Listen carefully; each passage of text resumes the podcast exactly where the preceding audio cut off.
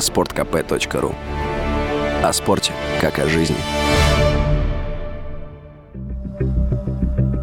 Оливковое масло может резко взлететь в цене. Производители масла в России заявили, что поднимут цены на него уже этой осенью на 60%. Причиной называют плохой урожай в Европе и запрет на вывоз оливкового масла из Турции.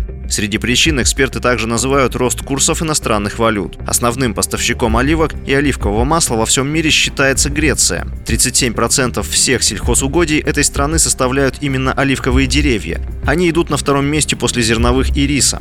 Однако важно понимать, что оливки собираются в конце года, поэтому все продукты, производящиеся сейчас, делаются из прошлогоднего урожая. Об этом Радио КП рассказал независимый журналист из Греции Сократ Грамматикопулус. Надо отметить, что Греция является достаточно известно в мире и, конечно, в России. Одним из ведущих производителей оливкового масла есть отдельные области, где, как говорится, конца и края нет этим оливковым рощам. Все они обрабатываются, хотя собираются собирать урожай достаточно трудно. И урожай собирается в конце ноября, в декабре. Так что то, что мы употребляем сейчас, мы употребляем то, что было собрано еще в прошлом году. Ну и, соответственно, урожай один раз в год.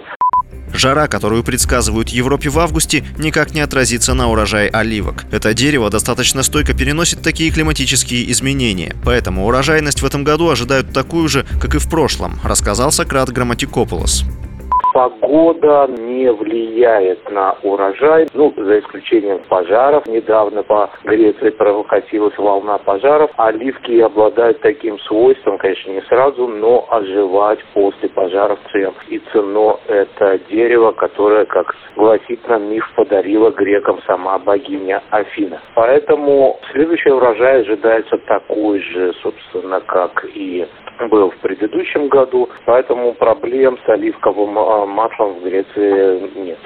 Дефицит еще одного популярного продукта предсказали миру из-за мер по экономии воды. В Таиланде местные власти поощряют фермеров сажать меньше риса и выращивать культуры, которые не требуют обильного полива. Страна переживает период засухи, что в конечном итоге может сказаться на снижении поставок риса, а значит увеличит его цену. Василий Воронин, Радио «Комсомольская правда».